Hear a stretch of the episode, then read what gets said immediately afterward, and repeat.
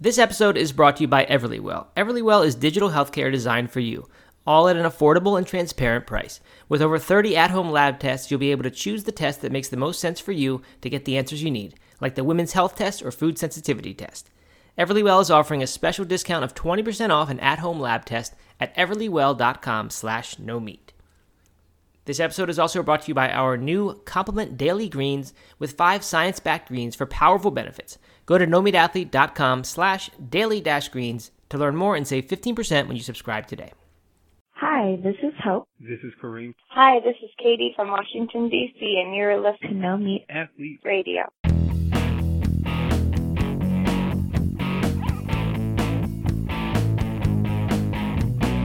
Doug, did you have a uh, nice Fourth of July? I imagine you did plenty of plenty of Beyond Burgers, as you you are wont to do on holidays. Yep, did did Beyond Burgers and sausages and uh, yeah, had a nice, How many- how nice many of each Fourth of July. have? How many What's of that? each thing? How many of each thing did you consume? How many Beyond Burgers? How many I sausages? I think I had uh, one burger and two sausages. wow, that's a solid performance.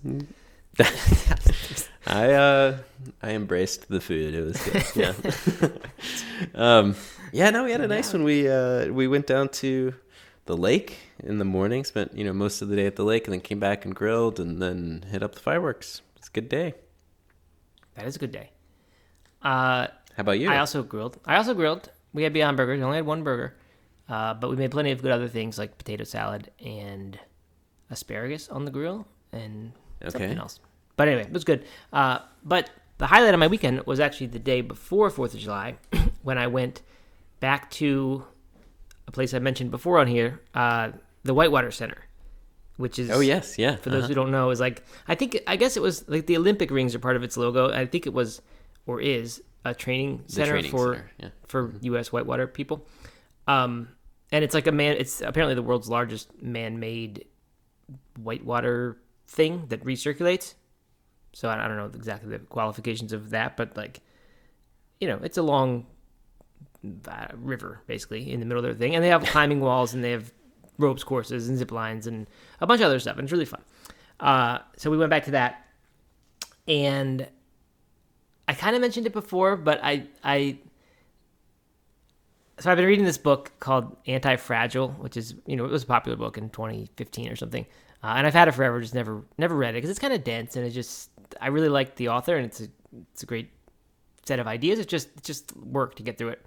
Uh, but anyway, he he talks there about uh, this idea that he that he you know kind of uh, bashes called touristification, and the idea like is that when like like tourism these days ha- has become such a uh, a diluted experience like because like you know certain restaurants and certain popular attractions and certain paths basically. So that like uh, now when you go tour especially a different country where there's a lot of un- unfamiliar things and potentially dangers and uncertainties you kind of stick to like the the well-worn path of what americans do when they go to this city. And and as a result like the, the whole experience over time becomes much much less rich right? You lose the all the fun of the authenticity and it just becomes this like tourist track that you are on and you just kind of do this with the other americans and you're you know it's just it's just a tourist touristified version of what is a great city or could be a great city. I realized that this that this whitewater thing the only reason i like it is because it's a totally touristified version of being in nature. Because like in the whitewater my daughter was a little bit afraid of it and I started basically pitching it to her as a Disney ride where there's no there's nothing that could go wrong. I mean, like the, the videos, then they show these safety videos and they say the exact opposite of what I said. They're like, this is not just a, an amusement park ride. Like things can there's inherent risks associated with all this stuff and this. And I like covered her ears for that because we had just spent 20 minutes convincing her that it was totally safe ride. and they wouldn't have it for, for people if it wasn't wasn't safe. Uh, but it's like you know, like there are rocks put into the into the things. That's how the rapids get created but it's all just like like you know if you if you fall out of the the boat and can't get back on the boat you don't end up miles down the river you you end up at the bottom of the of this river and then then you just you know you get picked up in a little while uh Right.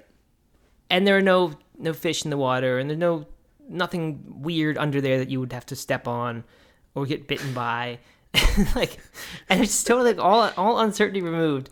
Uh, perfect outdoor experience for me. So I would highly recommend anyone who finds themselves uh, an indoorsman like me. Uh, if you're ever in the Charlotte area, check out the Whitewater Center because it's it's really fun. I actually did some climbing and had had a really good time. Again, not real climbing, no no actual risk, uh, Or but it was fun. Or or rock, no, just a smooth wall. But it was it's my Uh, kind of outdoors activity. That's that's funny. Although the bugs, they gotta do some, they gotta, indoor somehow- they outdoor gotta prevent the bugs. Can Yeah, they need a dome over the thing. They need a full control of the of the environment, so the temperature can be controlled. It was a little Oh, that's so hot too for my liking. So anyway, You know, I, I don't even know what to say about that. I don't. I don't even know how to respond to that. Just, uh, you know, I, I I get the I get the appeal of the kind of controlled environment, right? And the like, uh, everything is is perfect in a way, you know, right? The you know they've designed the route that you're supposed to take, so it Yep. flows naturally, and they've uh, or unnaturally, I guess. Um, and and uh, you know the I mean climbing gyms and climbing walls are, are super fun. Like you can't bash that. There's nothing to bash about that. Um, but uh, you know there's just this uh, there's the adrenaline rush that comes from a little bit of uh, of unknown and like natural um, like uh, how, what do you, how do you how would you say that um, kind of natural risk I guess or or just you know like what is underneath the water? Or um, you're in the woods and it starts a thunderstorm comes and like you have nowhere to go right? You can't just go to your car in the parking lot. Like how do you get out of that? You know and then there's the, that adrenaline rush that comes from that um, and uh, and you just you can't you can't mimic that right? I mean that's super appealing to me. Like it's a little bit scary of course at times but like that's that's that's when it's all done and you survive and you're like wow that was that was really fun yeah. I mean, the funny thing is, as I was reading this book, like I hundred percent agree with the touristification thing, and I was, you know, thinking of I was like, well, I'm a real traveler. When I travel, I don't like to do that. I like to really go out and see the stuff and you know have the risks and get lost and then you know find your way back and like that's what the that's where the whole fulfillment is. Uh, so it's just funny that like it just depends on what the what the domain is. So it's like in that Right, situation, right. I'm all about it. And this outdoor thing, I just don't. I guess to me, like it feels like the, and it is it is a lot. Like I do always say that outdoor stuff is boring, and it is, and I stand by that. But it's also the it's also the unknown. Like I, it, it, the risks of like actual whitewater stuff is enough that I would never have been interested in doing it ever. Like in a real, not not that I wouldn't. It's just never something I would like seek out because it's always like you know, I just know it's going to come with this uncertainty and risk and thing, and, and stuff that I can't at all quantify or or. I guess because I don't know much about it, I feel like the amount of risks are totally unknown to me, and you know, could take on more than I than I intended to or wanted to. So I don't know, but like in this other situation, it, I'm totally all about it. I get it. Uh, But do- so okay, so here's here's the question. Do you think that that's just um, do you think that's just because it's a new experience and like t- removing risk or kind of unknowns from a new experience is just a lot easier and more approachable? I mean, because I mean, I feel that way about like meeting people or going somewhere or you know whatever. Like if I've been there before and I can picture it, envision it, then uh, it's just a lot more comfortable to go there or to to see somebody. So like if you're trying a new thing like climbing or whitewater rafting or or whatever and you know that um like even if you've never been there but you can you know that like okay this is going to have certain safety precautions built into it it's going to Right. Uh you know not have fish not have a lot of the unknowns that maybe come with it being in the wild. Um uh it just it just makes it more approachable. So now if you if you went back to the whitewater center a dozen times and you did the whitewater rafting and you're and you, eventually you'd like be itching for something a little different right? A, a newer a different experience. And maybe uh, the you, you'd be more at peace inside a raft or a kayak or whatever and more comfortable in that and so then when you went out into the unknown went out into a real river you were just uh, automatically more it felt more approachable Yeah, I think, you I think think that's that's, definitely true? I do think it's true. I think uh, certainly if I go to this whitewater place and do this thing 12 times, it's not going to be that fun anymore. I think my natural next move would be don't do any more whitewater rafting rather than like now I got to go do more of that. It's just not that fun. I mean, it's okay. It, it was good. It was just I wouldn't then be dying to go out in the on a trip where I'm out in the with with said risks. Uh so I don't know, but yeah, I think you're right. I mean, certainly like there'd be more comfort, and if I was forced to go on a whitewater trip, I would be much less uh, much less concerned about things if I if I had knew something about what it was like to do it. If you're if you're forced to do it, Yes, if I was if I was held at gunpoint and made to go on a whitewater rafting trip, then I could I could tolerate it. I did see people doing stand up paddling in the uh, in the rapids, and that actually Oh, looked like it was kind of uh-huh. fun. A million times better than the the SUP that I did. It was awful. flat water. Uh, yeah, and that looked like it looked very challenging. I don't certainly couldn't do it, but uh, yeah, it's like a new thing was that wondering. like yeah, not Oh, a is new it new? thing. Probably not a new thing, but uh, I have no idea if it's new or not. But it's a it's a thing I keep seeing pop up. Is this kind of whitewater supping? yeah, I mean, it looked like surfing. It was like to go down and you know have to carve little routes. It was cool. Mm-hmm. Anyway, that was Whitewater Center. Then we had a beer and uh, and they I did have a Beyond a half a Beyond sausage that day. They have Beyond stuff now there. Uh, Yeah. So I went on back to back days on my Fourth of July. I had to had a Beyond sausage, then a Beyond burger. All right, All right. there you go. Well, Beyond. yeah, that's right. Um, all right. Anything else, Doug? Before we get into our our episode today. I don't think so. No, I don't have. I don't have a big update no this news? week. Oh, you know what? Right. I will say one thing. Okay. You know, we last week we talked about um, intense workouts and how unattractive they are to me. Oh yeah, we did. Uh, so yesterday I did. Um, you I, I told you a while ago that there was this new kind of pull-up bar, outdoor pull-up bar thing on Yep. in a park near near us, um, and it's along a quarter mile track kind of thing, gravel path. And I did I did an intense. I had 20 minutes. I did a like where I was sprinting, and then I would do a pull-up bar exercise, and then I would do a lap, and you know, kind of as hard as I could for for 20 25 minutes Okay. and uh, I finished it, and it actually felt really good. so, yeah. yeah. so I, I'm actually kind of itching to, to do another one. Uh, Yeah. may- maybe there is a little bit of something in that. I think the key with those things is to keep them short, like keep them that amount of time. I was under the impression before I started doing the CrossFit endurance things, uh, not not real ones, but like from a from a book that was trying to do things like CrossFit endurance workouts. I thought CrossFit was like for 45 minutes you don't take a breath and you're just hitting it as hard as you can. So but so in the last 20 of it, it's just awful and your form is suffering and you're just suffering through this thing it's actually not that because like most of the ones in the book that I did were like between 12 and, and 25 at the most minutes.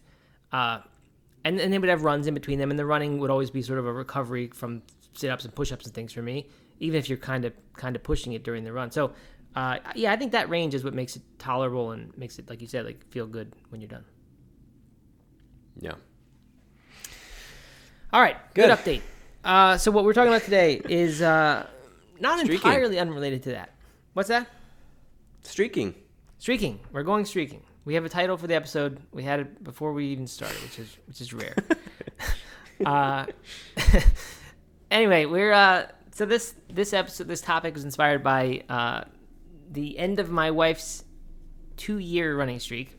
Uh, Erin is her name, and she started during COVID. Sometime must have been June after after the 2020 June 2020 when COVID was was you know it was new to us all and we didn't know what was going on. Everyone was staying in their houses, and she started doing this.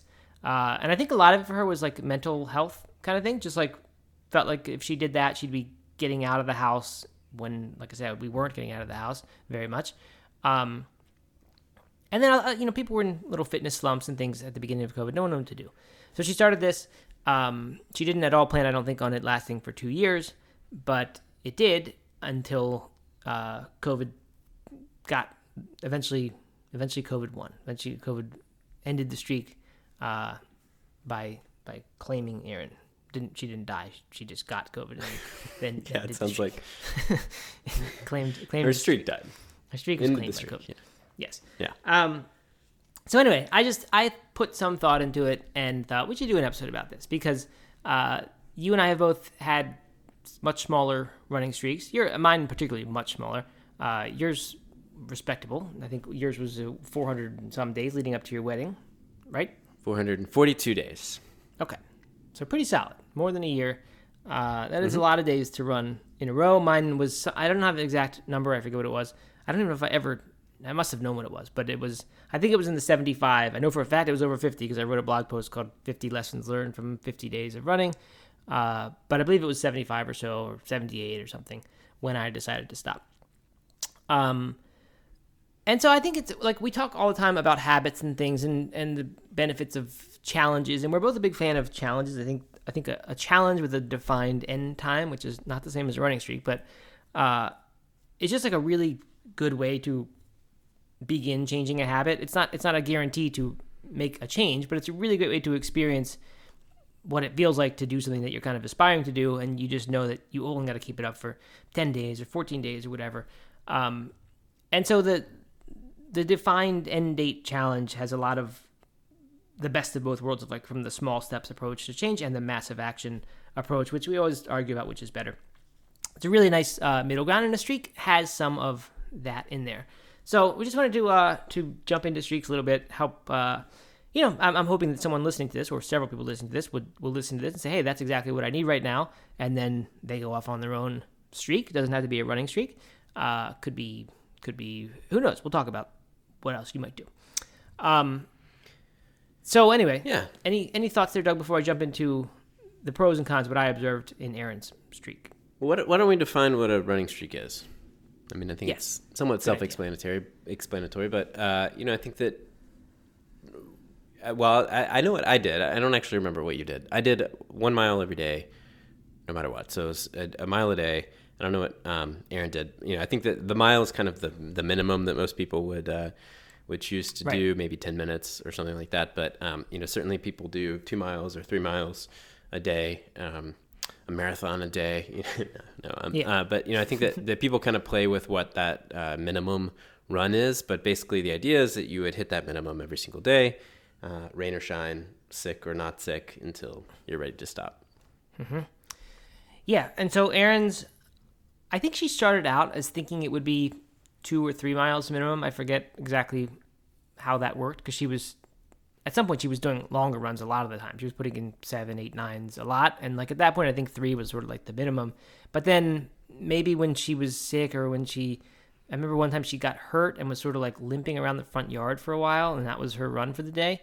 Uh, and it was but i think she made it a mile i think she had a gps thing on and i think a mile was her minimum at that point um, that's an interesting example of one of the you know what seems like a low point of the streak but actually i think is kind of one of the high points is those those days when like under any other circumstance you would not be running uh, that Right. day but you go out and do it because this streak's important to you and i think that's that's a really cool part of it uh, even if it was it's almost sad to watch it happen. it was just like, but you know, but that's but that's the, thing. and then once it was done, then it's then it's not sad. Then it's like uh, in hindsight, it's like wow, that was really cool that you stuck through that and did that you know thing that looked so miserable just so you could say you kept running. Um, I, I don't. I think mine was a mile was probably what I had in my head. I don't think I did many of those because I was focusing on minutes at the time, and I started with twenty, and I added ten minutes every week or so. Um, so anyway, I was doing something somewhat different, but uh, but yeah, I think I think a mile is kind of often what people say is I counted as count as I ran that day, uh, and that's a lot. I mean, I mean, because there are days when to first of all, uh, almost everybody in the country doesn't run a mile one time per year, right? I mean, the vast majority of people do not run a mile. So if you you know, so it's for you to do that every single day, and, and often much more than that. But on your worst day, when you absolutely are so sick or hungover or injured or whatever, you still go run your mile. That's that's a pretty big deal, and that's a that's a great thing. So, um, And and oftentimes, you know, that mile turns into two miles or a mile and a half. You know, even if you only set out to do a mile, oftentimes it, Yeah. it expands to that, and that that's kind of one of the one of the pluses, at least from my experience, is that oftentimes I wouldn't have run and I end up running three miles or something like that, just because I'm out there, or I, I start feel loosening up and feeling better, and you know, and then you just kind of keep up with it. Yeah, and uh, yeah, and, and the cliche I believe is that the- the days when you really don't want to run are the days that you most need it, and you often, you know, you can't discover that until you go do the first mile or whatever, and then suddenly you realize how great you feel and you you stick with it. So, uh, yeah, that's that's a great thing of having that having that sort of built-in accountability. This thing that says you're going to go run no matter what. Um, because then you get this chance to to discover that, and then and then potentially that even once your streak is done, could change the way you look at you know making the decision to to go for a run or do a workout because you understand now that that a lot of times the days when you don't feel like it are the days when it turns out to be the best. So, um, so anyway, I, I made a quick list before this about like what what I thought was good and what I observed that was not so good uh, in Erin's streak, and I think these are are more or less universal to anyone doing a streak, but not not necessarily. Um, so like the obvious one is you're doing something every single day, which I kind of just just alluded to. Uh, ver, you know, whereas me during this period when Erin was running every single day, I had plenty of times where this this coincided with my kettlebell thing, so I didn't have that many times, but certainly, especially at the beginning, there were three and four day stretches where I didn't do anything at all, and Erin had none of those because she was running every single day. So even if that's all you were doing, you're you're doing activity every single day, and if you're doing a one or two mile run, like it's by by not that Oura Ring is the the um, you know the the, the uh, what's the word I'm looking for, Doug the the gold standard of like what is the appropriate amount of fitness. But if you but if you do a mile or two run, like you're gonna hit what is your daily activity goal, right? So if you, if you go by the ten thousand steps rule per day, like if you go for a run, you're you're gonna be doing well for daily activity, right? So like that's a really good thing to be doing that, even if you're not doing anything else. So that that itself is a huge benefit. Um, in Erin's case, she you know this kind of made her become like a real runner again. She she was running before this on and off and she would go like a lot of people go through phases where she runs a lot and then go through other phases where you take weeks or months off because you're just not inspired to run and you just you you know you miss a few days and then suddenly it's hard to get back to it. Um, so because she was doing this like it was really easy for her to build the mileage base that you need to for her. In her case she ultimately did a 50k uh, so she became an ultra marathoner, which and she had she had run three marathons before we had kids, but you know that was that was at, at the start of her streak. That was ten years ago, um, and so it's not, not of course not that it was easy for her to build up to an ultra marathon. But when you're running that much and when you're adding some mileage onto what is the minimum, like to get up to, to 40 or 50 miles in a week doesn't at all seem like a, a crazy thing. And she got there in a, a you know sustainable fashion. Like it's not like she just suddenly started running so much, but when you start out small in your streak, it becomes you know it's kind of the small steps approach to changing a habit. You're doing it every day, but you're very gradually building mileage if that's how you're doing it. And that's how it worked for me. That it turned out that my 70 some day streak was the the beginning of the base building for me to ultimately do a 100 miler, uh, which I think happened. Uh, I think it was two years, maybe one year after my my streak. Um, so anyway, so that that for me was for sure like I went from a period of not running that much to this was the beginning of you know eventually running a hundred miler. So that was a great thing. Um, I mentioned mental health, like just the you know Erin. She knew that that running was generally a good thing for her health, and and this you know perhaps that was the biggest benefit that came of it for her. Um, and then it also carries into other healthy choices. So like she found that she did not like having to having the run be on her list is like something she had to do that day. Uh, she just didn't deal that well with that. It just made it hard to like think about anything else because the streak became so important that if it got to be noon and she hadn't done it and it was hot out and she doesn't like running in the heat, like it would become this stressor where like she knew she had to get her run done. So so ultimately what happened was she would end up doing it almost first thing in the morning almost every day. Um, and that that carries into other healthy stuff. You're just not that likely to to eat a junky breakfast if you've already gone for a run that day. So I think you know if you mm-hmm. have this constant this thing in your life that is, is a healthy habit, if it's just there every single day, it's going to tend to spill over into other healthy choices. So that was all the pros. Um, anything else, Doug, that you've got like any other positives that you would say came out of yours that were just were big pot not not like you know lesson learned or little things here like like my blog post was, but any other big positives that someone would get from starting. Yeah, well, so I got a couple from. I was looking back at some of the articles I had written uh, about my streak, and um, yeah, I mean, there was, I guess the the themes that that I kind of kept coming back to in the uh, uh, when I reflected on my streak was uh, just kind of the the understanding that that I could run any anytime and and anywhere. You can always figure out how to get in a run, and and I think that this was um, this was important because you know lots of times you think like oh i'm too sore to run or i'm too tired or it's too hot like you said uh, or whatever. But if you just go out and do it like it's never as bad as you think it's going to be. Obviously if you're severely injured or whatever like it's maybe a different story. But like um, you know usually if you just get out there uh, you know all those excuses are, are typically not valid or unwarranted. And if you just get out there and do it you're going to feel better. So a streak kind of puts that into perspective i think and allows you to kind of let go of some of the the things that maybe you think are are good reasons not to run um, and and kind of just forces you to actually go out and do it uh, another one was um, rethinking what a run looks like. Uh, and this, you know, obviously, I when I did my streak, I was training really hard. I think I ran like four or five ultras during that that time, um, and uh, and I, you know, I was I was training. I was I was I wasn't just doing the streak. I was also training for for races.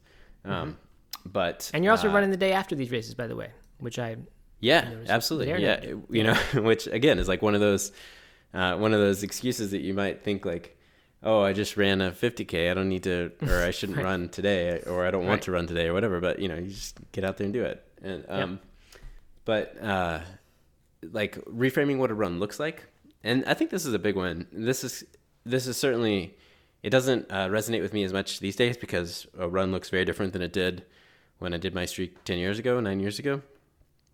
Um, you know, when I was like super serious on training, but but I think that like for people who who are deep into training or are new to running and thinking about you know training for a big race, like this is an important lesson to learn because I remember I did a lot of um, running to places, like running, uh, right. you know, to meet up with a friend or at a friend's house or something like that, just to like get in that run there, and then I would you know maybe bring a little backpack and a change of clothes, um, and uh, and and do it there. I ran home from places like commuting from work, or even uh, a couple times I ran home from the bar to get in my run, um, which maybe is probably not recommended. But you know, again, it like reframes what running looks like. Or I, what I'd love to do, and I still do this sometimes, is run errands. So if you have to go to CVS to pick up something, uh, and it's half a mile away, you know, run there and then run back, and then you got your mile.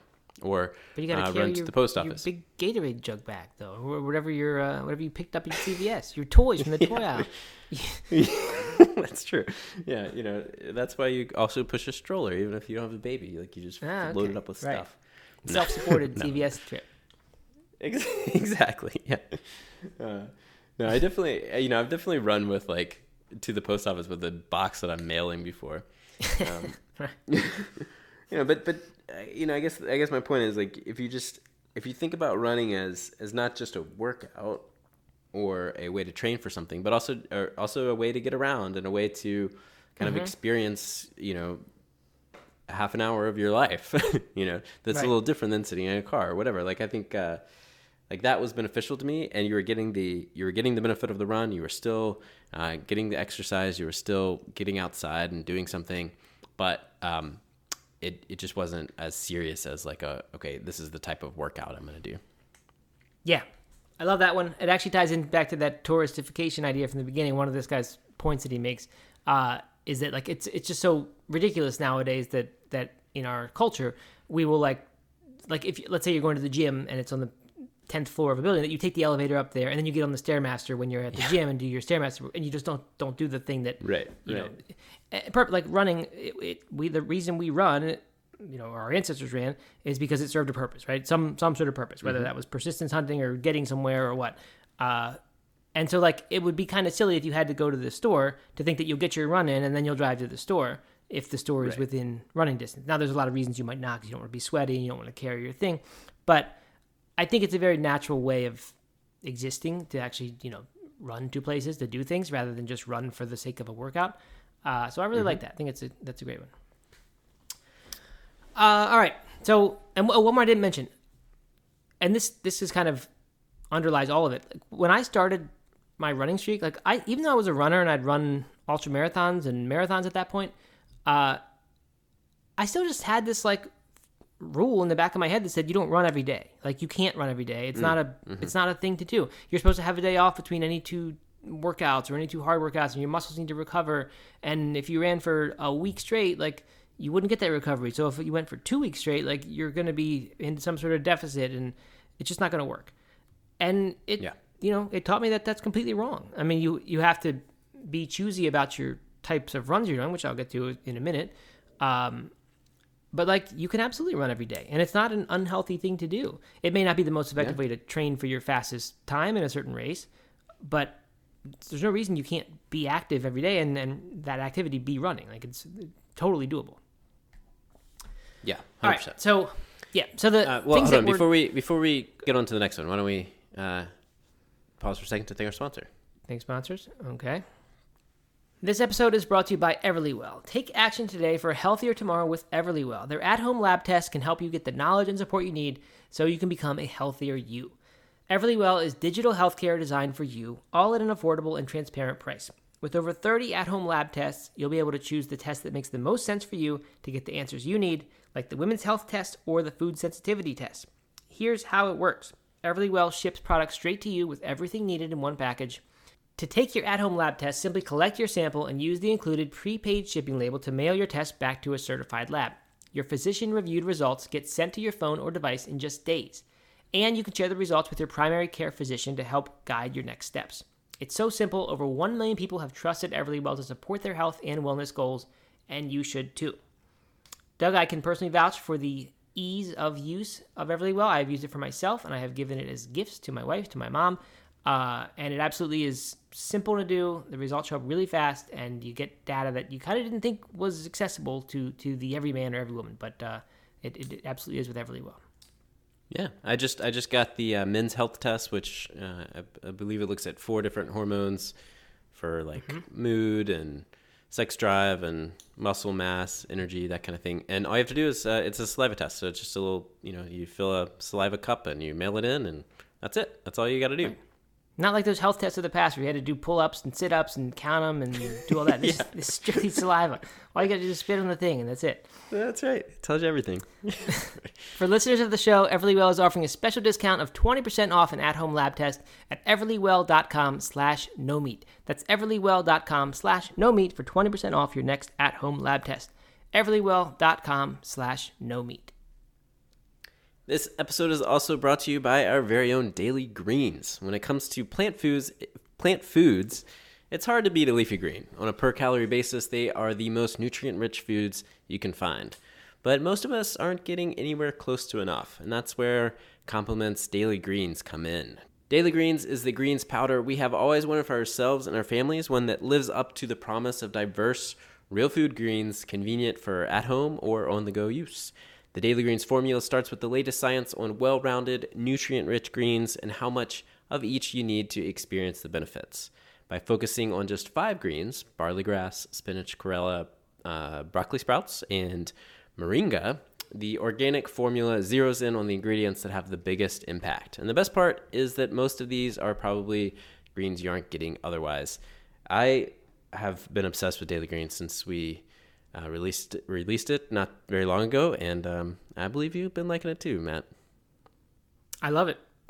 Doug, you won't you won't drink a big glass of daily greens and then do your men's health test from Everlywell, will you? To see if you get super healthy? No, you know, I I maybe would think about it, you know, because I want to I want to get those good tests. But I system. followed the Everlywell instructions, and they said not to do that. So. no, but but you know, I got I got to assume that my daily greens are helping with all of my health tests, not just the health tests, but my uh, my health, my long term health in general, and uh, and it can do the same for you. If you go to nomeatathlete.com slash daily greens to learn more and save fifteen percent when you subscribe today. That's nomeatathlete.com slash daily greens. All right. So we talked about the pros of a running streak, what's good about it. Um, but just in case you're in case you're ready to go get out the door and start your streak, you need to hear these cons first. This, there's some there's some bad things that come with it. Um, the the first and most obvious. Well, here, let me give a little context here. When I was a kid, I grew up in Baltimore. Doug, you grew up. Uh, you you were an Orioles fan, weren't you? Am I wrong about that? No, you were a Nationals. Uh, well, now not- you're a Nationals. that that is that is true. Yes, that is true. I was never a were. huge Orioles fan, but my mom was an Orioles fan, so therefore I was an Orioles fan. Okay. Well, Cal Ripken was was the the you know face of the Orioles in the 1980s and then in the 90s. Uh, and he his, the thing he was most famous for, why he's called the Iron Man, was his his consecutive games played streak. Uh, he broke Lou Gehrig's record when he played in his uh, 21-31st game, 2131. Uh, I actually my family went to that game not because we like were so good about buying tickets to events, but like I played uh, I played roller hockey, which actually was a sport, like organized sport roller hockey in my in my town. Uh, and our coach, like in May, gave everybody. I guess he had season tickets. He gave every, every kid on the team four tickets for some date in the future. Wow. And then and and no one knew when Cal's streak was going to be, but I guess this guy wasn't wasn't doing the math or being cautious because you know there'd be rainouts and stuff like that. But Cal played in every game, so you could count as long as there weren't missed games, which one would be it. Um, but it turned out my tickets were the were the day when he broke the record. Uh, So it was a huge, yeah, it was a huge deal. We could have sold them. I, I don't remember what it, what they were going for, something like five hundred each. But uh, apparently, my parents asked me and hoped that I would say yes, let's sell them. But I said no, we have to go to the game. so we all went, uh, and you know, it, just got a bunch of memorabilia and did all that stuff. So that was a good memory. Um, but anyway, Cal, I remember in those those days, honestly, in the years leading up to Cal breaking the record, um, I would log on to to Prodigy or whatever was the available internet uh, service at the time. Prodigy, and, yeah. yeah, and go in the uh, go in the forums and talk about talk about Orioles and Major League Baseball in general. And there were people in those in those forums who were uh, who were kind of shit posting on Cal, saying he uh, he he was actually hurting the team with his streak, which I didn't didn't like to see that as a kid. But but you know, as I thought about it, it might actually be true that that if you're like if you're not performing, but there's this whole sideshow that says you're going for this record that you know, and, and maybe I don't know, I don't- I don't know if he was even earning the starting spot on the team at that point. Maybe, maybe he was. There's certainly, but there's there's probably periods where other players would have been benched, but you wouldn't bench him because it's Cal and you'd be wrecking his streak. So anyway, Right. um, people were saying that he was at, at times hurting their their playoff runs.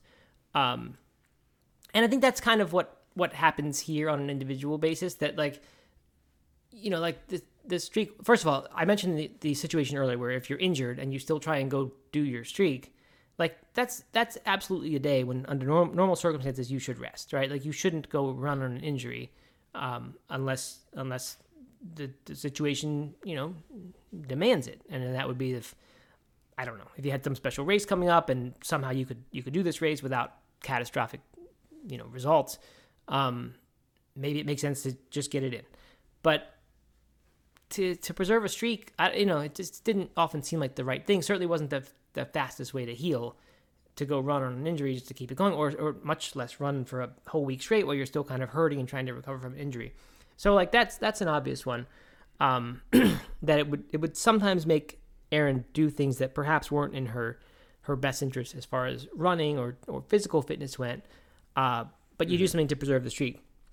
So that's that's kind of an obvious just one. just to kind of add to that, you know, not just not just thinking about it as an injury, but also, um, you know, if you're choosing, if you have one opportunity to exercise every day and you're choosing a run just for the streak, when you might be better off uh, going on a bike ride, not just for injury, but like just for kind of general fitness or or doing weightlifting or something like that, and you're you're kind of choosing always choosing the run, then you're that means sometimes you're not choosing something else, and uh, and that can kind of hurt you in some ways. Right. And and that's Hold actually another that's actually another a, a big item I'm gonna list it out. I'm gonna treat as separate. Um, so I'll Oh, think okay. of that. Sorry. That, that's all right. That's right. I mean, totally valid. Um, the thing that goes along with this one of like sometimes you could you could use that day off. There's also the idea that I kind of mentioned earlier. Like if you're training to to maximally adapt, right, and get your body to become more fit as a as a runner, or say you're training for a fast marathon time or some sort of you know fast race goal, like the the best way to train probably isn't to train to run every single day, because if you're running every single day, that means you don't have days off, and if you don't have days off, that means you probably can't have very hard days. When most people would agree that that training is about having hard days followed by easy days, so that you you know you you force your muscles to adapt, and then you give them time uh, not just your muscles, but your body in general to adapt, and then you give it time to recover and and you know incorporate those those adaptations. Um, and you can't really do that if you're running every day. Now you could, if you were really deliberate and good about this, you may be able to. I mean, you could go very hard some days and then just go extremely easy on other days and and make it a true easy day. But I don't think most people do this, and this kind of gets into your your next point, Doug, is that I think when when you are just when you have a running streak going, I think it's very very easy for for in your mind to replace I did exercise or I, I did the right stuff for my body today. You replace that with I did my run today. And basically Mm-hmm. get your running streak done. Get, you know, check off the box that says you continued your running streak. That starts to stand in for I you know, I am keeping myself in shape or I, I did my fitness today, I did my workout today. Even when that might stop to look like a workout, stop looking like much of a workout, or when it you know, in in the if you back out from any one day and just look at it overall, when it stops looking like an adaptation kind of cycle of, of going hard then going easy. And so a lot of people fall into I certainly did, I think Erin did too. You fall into the like the junk mile category where you just you do your run. It's kind of the only fitness you're really doing because like I said, like it kind of starts to become your fitness is your running streak. And then you're so not only is that the only activity you're doing, you're pretty much doing the same intensity every single day, and you're doing this at this intensity that is in between really easy and hard, and it's this the junk miles where like it's not that it doesn't do anything for you because certainly it still does, um, but it's like you want the workout, you want it to feel kind of like a workout, so you don't go that easy, but you don't want to kill yourself because you got to do it again tomorrow. So you end up doing this thing that kind of leaves you a little bit tired at the end of it, but it wasn't a recovery or a really hard workout. So I think that's I think that's not a good thing. And so right now, Erin's having um, a shoulder issue. She didn't know, know where it came from, but her shoulder started hurting, and somehow she hurt it in the course of day to day life. Uh, and and it's like it gotten really bad. And then she started like just different things around the house she would do with it, and it would certain days she would really hurt it by just making the wrong movement with it. And it, you know, it, it came at the end of two years of running, and it's hard for me not to wonder like well you know like maybe if if she had done other things during this period if she had just you know had a more well-rounded exercise that didn't involve doing something every day perhaps it would have some week long maybe even month long kind of breaks in it. But maybe then she wouldn't be dealing with a shoulder injury. I don't really know. But i just think i think that's one of the dangers of a running streak is that if running becomes your only thing and it goes for you know many months or multiple years you're going to develop imbalances in your body if that's all you're doing. So you absolutely, to me, if you're going to do it long term, and I didn't know this ahead of time, I would have, I would have warned her about this if I had thought of it. Um, but I would say to anyone who's like, if you're going to do a running streak and it's going to last more than a month, figure out how you're going to incorporate other fitness in there because I, I really do think it's important to to kind of keep that keep that balance in your body. That's not just not just running. Yeah. Yeah, I think I think that that's true. The the kind of one pushback I maybe have to that is that um, you know a lot of times if you're not doing that run streak, you're not doing anything. You you ta- you kind of set this up uh, earlier when you're talking about Erin's about how you would maybe go you know sometimes three days, four days, whatever without working out, and you'd watch her do that you know go for a run every day. Um, if uh, if if the option is like ideally, yes, you would be doing all kinds of different exercises and kind of you know pushing your body in different ways and at different intensities. Um, but if the if the other option is like you're just completely unmotivated and not doing anything at all, then that streak is going to be way better, right? Mm-hmm. for sure. But so then I would wonder like where's the line? Like well, like what if you're someone who works out twice a week? You do one upper body day and one lower body day. But you do them and, and you do it at an intensity where you get a little bit of an aerobic workout. Like five years down the road, is that person or the person who did the five year running streak going to be in better shape? The runner's going to be able to run further, but maybe they'll have more injuries that have just happened and the other person might might have a good solid you know foundation i, I don't know so I, I don't know where the line is uh, obviously there are many more factors than than just that so that's you know the answer is much Sure. more complicated than that um Yeah, But good yeah. question. I don't know. so that actually brings me to to the next point i wanted to bring up which is like we're doing this show not for us. Now this isn't for me and you to have have fun chatting with each other. We're doing this for people who listen to it. Um and the hope would be that someone would hear this and say like i'm gonna i'm gonna do this. Like a running streak is perfect. That sounds like such a great change of pace. And that's what it is. It's like aside from a literal change of pace it is like a really great way to if you're bored with running which i was when i started mine and i hadn't done it for a few months because i was just bored but somehow the idea of running like every day something i hadn't considered as possible before it just seemed like kind of a fun exciting thing to do Like this totally different mm-hmm. emphasis on training. I like I said, I was focusing on minutes instead of miles. So I was just going out there, setting a watch, and like I was focusing on breathing stuff and meditation. Like it was just a different type of running, and it was perfect for me at that time. So I hope someone will hear this and say like that's this is what I need. But I'm just curious what you think, Doug, and I'll I'll chime in as well. Like, who is a running streak for, and at what time in your life is it a good thing to do? Like when I don't know, like who who should do this? Who should who should say yes, I'm gonna go do a running streak versus who should say mm, this is not what I'm trying to do right now. Yeah. Okay. So great question. I'm gonna start with who sh- who shouldn't do a running streak, and um, and this isn't to say that that it would be terrible idea or that you like absolutely shouldn't do it. But I would say if you're feeling really motivated or if you're training for something already, then the running streak isn't going to, you know, isn't going to do the things that it could do for someone who is is not motivated or not training for something already. Uh, you know, for all the reasons you talked about, if you are, um, you know, if you're working out all the time already and you're doing all kinds of different exercises, or if you're training for a specific marathon and you need those rest days because you have a 20 mile long run day and a speed workout day and all these things, then uh, then I would stay away from the from the run streak. But for me, I, I would the for the person in my mind that, that it can benefit from is someone who is maybe you know just kind of cruising along with their exercise, feeling unmotivated, feeling like they need something to kind of jumpstart or kickstart a little uh, a little bit extra for them to you know take it up a notch. Then a run streak is perfect for them. Uh, you know, I started it because I was looking for like this like meditative, therapeutic kind of transitional thing that would lead me up to my wedding day. You know, and that was it was like it served per, that served that purpose perfectly.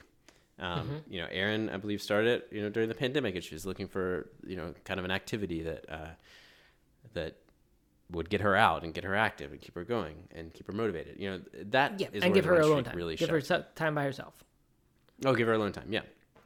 You know, they kind of had this like set thing that you're doing every day, which I guess was the same thing for me in, in a way, like that alone time, that, that time that I was like trying to intentionally dedicate to thinking about the next phase of my life. Um, you know, I would, I would definitely say that not all 444 or 42 of those runs were, um, were spent thinking about the marriage or thinking about Katie, but you know, but that was, that was the idea. That was the intention. And, um, you know, so Probably like the ones on the I way home from the bar were right.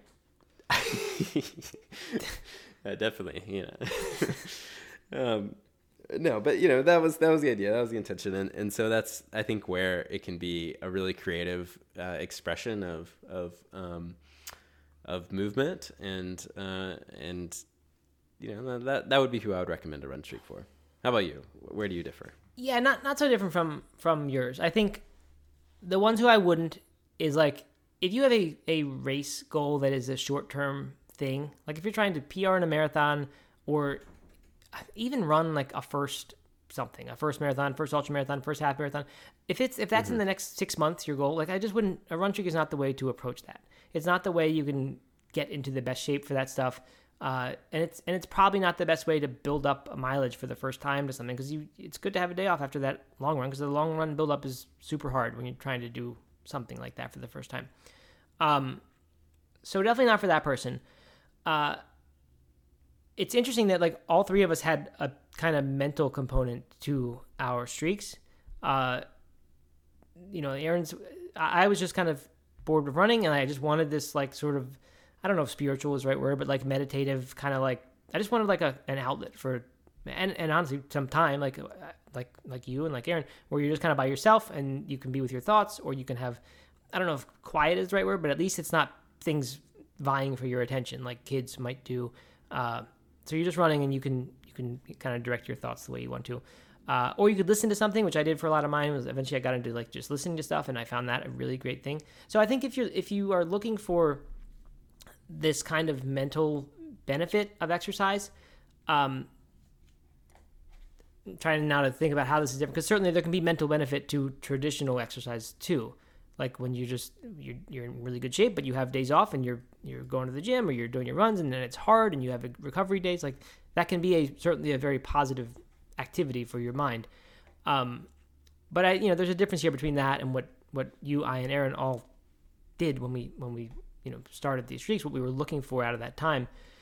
Uh, so that's definitely a big one. I also think, and Erin, like her big reason for starting her streak, which I think was different from you or me, uh, was that she she wanted like a, you know, she wasn't running at the time. She wasn't consistently running at all, and she wanted to be consistently running.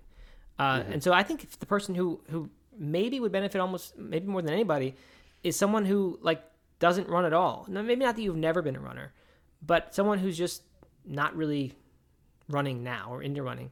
I think it's a really great way to get started with running again.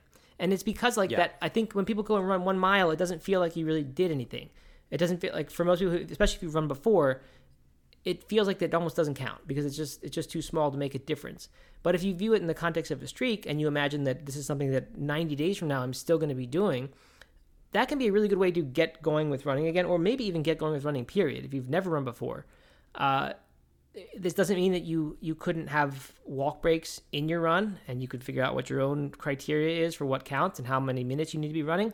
Um, or you could go at a super slow amount, or you could begin with like literally one minute, and then the next week you start doing two minute runs, and the next week you do three minute runs.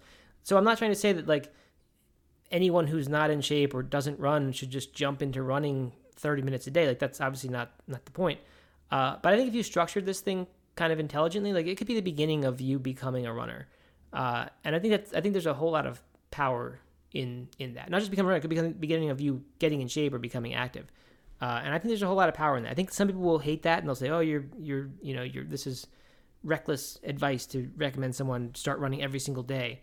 Uh, but like I said, I don't I don't think running every single day is is dangerous. And if you're not if you're not killing yourself every run, uh, you don't necessarily need a day off after it. Yeah, you know, I think that that I, I completely agree. I think that that is uh, a super powerful way to uh, get back into running if you're taking the time off, or get into running for the first time, or um, you know, if you know you have this marathon coming up and uh, you're, you know, you would need to start it in six weeks. The training program would start in six weeks. Then, like, do a six week run streak and kind of get into the rhythm of of running every day, the uh, building up a little bit of a base, you know, having all the benefits of getting back into consistent running before you actually start your training, and then have that end date. And so then end it as you jump into the real training. But you know, it can be this fun way to kind of lead up to that and kind of put some of that excited energy, uh, you know, into preparing for the training itself. Yeah, definitely. I think I think that base building phase that is always recommended with training, like the, the disclaimer with the training program will say, well, you should have 12 weeks of you know this amount of mileage before you start your training. Uh, I always just ignored that, or I like kind of sort of fudged it in my mind and said, well, I've been running for this long and I've been doing this, it's kind of close enough. I'm just Right. gonna we're just gonna start. But in my situation, like my run streak was the base building leading up to actually starting a 100 mile training program. Uh, and I wouldn't have had the patience to do that. And uh, maybe had I set out to do that, maybe I wouldn't have done it either. Like I, I just don't think I would have had the patience to say, well, I don't really want to do base building, so instead I'm going to do this run streak, and once six months is up, I'll start. Like it didn't it didn't work out that way. I just thought I was doing the streak, and then once the streak ended, mm-hmm. it was kind of like, hey, I actually have a base now, which I didn't even intend to build, but I did, and now I'm actually in shape to, to begin running. But I think that's great. I think like if if that works for you, that you can just make this the base building period, but make it way more. I don't know. It just feels like you're doing something interesting instead of just doing something that seems you know too easy to matter. Uh, I think it's a great way to, to build up mileage, and then three, six, or whatever months later, then start the training for something that that requires you have that mileage, which you now will have. Also, a great thing is like the nature of most of these streaks, like I said, is not running very hard. By the way, my advice Right. would be would be run like just make it an easy run every single day if you're going to do a running streak. I don't think you should be trying to get hard workouts in for the most part. Um, and I think it's probably better if you're talking about base building, like to be doing the zone two thing where you just don't get your heart rate very high. Uh, and like there are a lot of reasons to do that, not because it's just easy, but like if you build that that aerobic base and don't let yourself get into those those high heart rate zones, uh, you know that can turn out to be a more solid foundation for later later building than if you were to you know be trying to get into those high zones from the beginning. Uh, so there can be a lot of benefits from a tra- from a training perspective. This is what Rich Roll did uh, when he kind of you know got started getting ready for Ultraman, uh, or maybe when he kind of began training. Period. But he just did tons and tons of, of this kind of Maffetone method method. By the way, we have an interview with Phil Maffetone if you want to listen to that. It's a weird one. He starts talking about uh, carrots having feelings and things like that. So just be ready for that part. Uh, but anyway, his his whole philosophy is about this very low intensity training and, and building a big base that way before you even think about doing any harder training. So a run streak is a way to uh, to make that you know just more interesting. It just feels like you're you're working on something that that is noteworthy or interesting or you know makes you feel good to talk about and think about. Uh, besides just like I'm going out and doing easy runs most days, this at least is a streak, and then it's kind of something that's that you know has something something more to it. Yep, I agree. All right, that's it. We're going streaking. Well, so what about what about a non-run streak?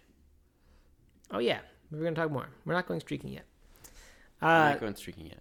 No, we had we had one more thing, um, and that was that was yeah, like it's we've been talking about running streaks, but as I said at the beginning, streaks aren't that different from challenges, and we like challenges for changing any kind of habit.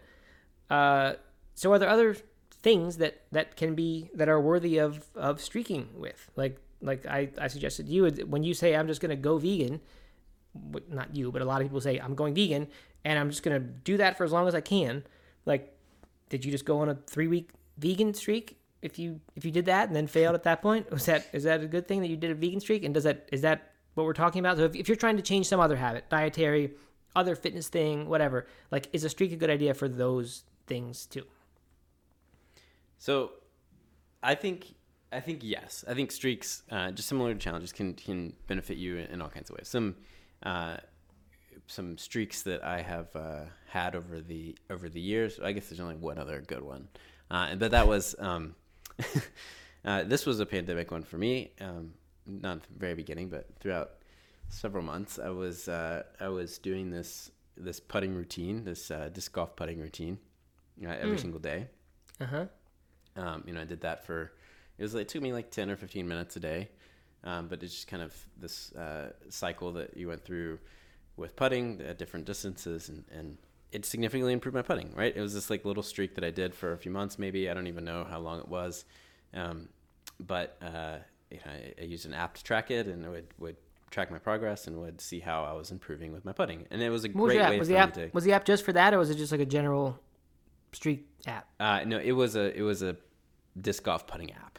Oh, okay, just that. Wow. um, yeah, uh, and uh, and and so it like it had this. It was a, a specific uh, routine that you went through, and you would uh-huh. track it, and it would, um, you know, so then you could see how you progressed, and like it had charts and all that stuff to, uh-huh. like see how how you how you were getting better. Um, but uh, you know, but it also tracked you know your days, consistent days or whatever, and mm-hmm. um, and you know, I was I was like I was really quite into that, and so I you know I think that that was a great way for me to improve my putting. It was a great way for me to kind of dedicate time to to, to disc golf every day, and um, and it was a fun little challenge. And so I think that you could do that same thing with any sort of habit that you're building, any sort of skill that you're trying to build. If it you know related to nutrition, you know a good thing might be like how many days in a row can you eat a salad with dinner, or ha- choose a smoothie for breakfast over toast or cereal or something like that. You know, so you're kind of mm-hmm. keeping. It's like a good way to build a, a, habit and add a little bit of consistency in any sort of um, health or wellness thing. You know, meditation streak, uh, yeah. anything like that. I think is is is good. Yeah, it's nice that I mean it applies a nice little extra layer on top of something. Uh, we always say, well, I don't know if we do, but I always think the the easy the things that are really easy to do are also things that are are very easy to not do because Right. if it's so small and insignificant like making a smoothie or having a salad with your dinner like there's no reason you couldn't do that every single day but because it's such a small little thing, it's just so easy to like just forget it and don't do it. So when you have a streak and it's this thing that matters, especially if you have some kind of like visible cue for it, like the Jerry Seinfeld technique of the calendar on the wall where you put a little X on it, but something that like just reminds you each day. Uh, it just adds this layer of, of fun and interest onto something that is a pretty mundane habit, perhaps. And I, I think the fact that you mentioned this putting thing is actually not. Uh, I think it's not coincidental because like that that sounds like I'm guessing most people when they want to get better at disc golf, like that's not the first place they start. Just like ball golf, mm-hmm. the, you don't start by going to the putting green. You instead go to the driving right. range because that's fun and that's that's a big activity. You you know got to go somewhere and do it. But like the way and the, what I know of golf, the way to actually get better is if you put that time instead into the short game, which no one does because it's boring. Then you know that's how you get better fast. But Mm-hmm. if you put a little streak in there, you make it a streaky thing, then suddenly it becomes like it takes this mundane thing and turns it into something that is, like I said before with the running, and just something that is kind of interesting and and makes you feel good to think about and talk about. And it's not just this little chore that you do; it's like an actual thing you're you're working on. So I think that's a a really great use. We were talking about uh, you know if going vegan counts as a streak, and I'm even like I had a the only other significant streak I think I've had uh, was I did like a not drinking streak for three day, three months, three days. I made it three days without drinking. Uh, three months leading up to my, uh, I don't know, some some marathon in, in the middle of my Boston journey. And I said I'm just not going to drink from the start of the year until my marathon. It turned out to be three months, and that didn't feel like a streak to me. That felt like I was doing something, and it was, I don't know. So so I'm, I'm thinking maybe not doing something isn't really a good streak. And I also think something that takes your whole day, like going vegan, where every single meal is now impacted, like that doesn't feel like a streak behavior either. That just feels like a, a huge lifestyle change. Uh, so I don't really know what's a streak and what isn't, what's worthy, what isn't. But I think your examples of a smoothie or a salad at dinner, like those are those are much better streak ideas than just go vegan. Not that you shouldn't go vegan, but I just wouldn't view that as like a streak thing.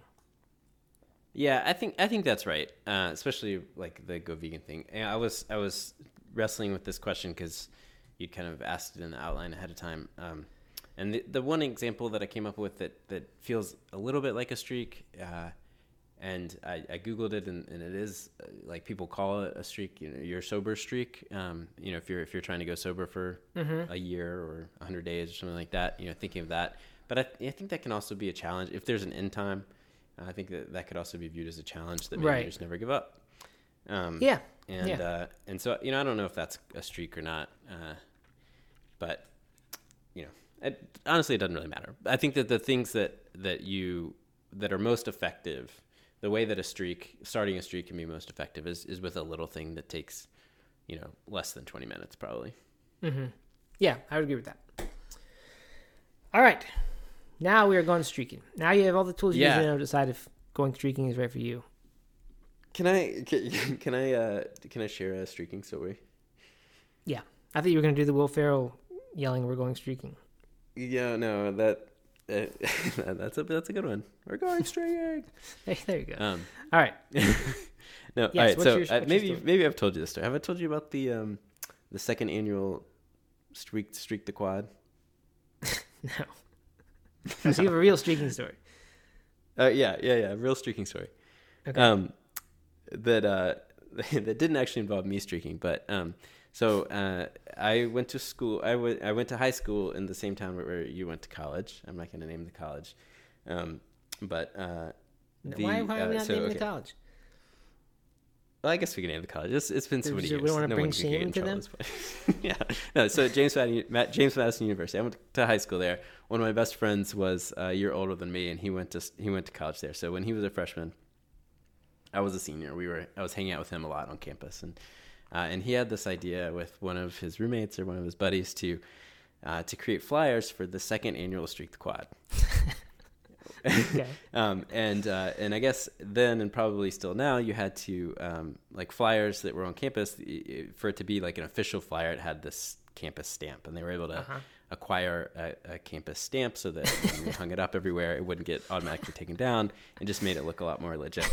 and so and so we spent um, we spent a lot of time and like posting flyers and putting them on tables and things like that and trying to do it real discreetly because you didn't want like the whole point was for them to remain anonymous because they'd probably get in trouble because especially since they had acquired one of the stamps uh, uh, you know um, uh, anyway and and so but it was all like uh, you know saturday june 30th uh, you know attend the second annual streak the quad streaking starts at, at 10 a.m or whatever it was you know and um, and so so we just went and uh, to see who would show up and a lot of people showed up and then right at 10 everyone just took their clothes off and went Oh, really? streaking it was, yeah Wow, there were like it 50 worked. people at least that, that actually did it there was no leader like people just kind of like like like leaders just kind of like emerged out of it because everyone was just kind of Right, looking right. around like is, is it really gonna happen is it really gonna happen and then someone's like let's do it and, like everyone just kind of did it like it was amazing it was amazing. That is amazing funny. That is amazing. Yeah. I, the the second annual was brilliant. Whoever decided to put that on there. Yeah, I yeah, that was. I I, mean, I a can't take zero credit for any of this idea. Um, but uh, yeah, the second annual was was key, I think, to uh, to make it look feel more legit. Right. What if I told you, Doug, yeah. that because I was I was there, I would have been a, a junior? I think. No, you were you were a senior, so I would have been a senior as well. What if I told you that I was one of the streakers? Yeah. well, I would love it if you had, if that was true. Is it true? Did you attend? Unfortunately, no, I don't. No, I don't, and I don't even remember seeing any of the uh, seeing any of the flyers. Unfortunately, but maybe Ugh. I lived off campus, so I didn't eat, eat in the dining halls and things very much then. So maybe I was Uh-huh. a little too old. Uh, so that's that's my favorite streaking story. That is a good story. I, I like that one. You didn't partake though. You didn't streak. No, no, I just stood off to the sidelines and watched. Okay, But good. I like it. Very nice way to wrap Yeah. up this episode. yeah. All right, everybody. Well, I hope that I hope you can benefit from a good streak, and uh, Yes. and we'll we'll see you next week. All right. Yeah. Let us know if you do. If you start one, text Doug or whatever it's called. Tweet Doug on. No, what are you on? No, you're not on Twitter anymore. Ah, you know, I I rejoined Twitter this week. uh, Oh, you know we were gonna do Twitter Spaces. I forgot about that. I know, I know. I, I, So let's to- let's soft announce that here. We we want to go on Twitter Spaces and, and start rec- not not start recording these, but try recording a couple on there, uh, so that people can attend live and you know raise their hand or whatever and come up and be on it. Uh, I don't know if that'll all make it onto the recording or not, but I think we want to try to do that. So if you're on Twitter, look out for uh, for at No Meat Athlete or what, what are you at Rock Creek Runner, Doug? Mm-hmm. Yep. Yeah. So look for those. Look for the. Make sure you follow those, and then look for us to be on there uh, doing a Spaces, which is the thing where you go like you know, voice chat. Uh, so anyway, meant to do that this week, forgot, but uh, now we now we give you a little heads up. All right. All right. All right, everybody. Sounds thanks. good. Thanks.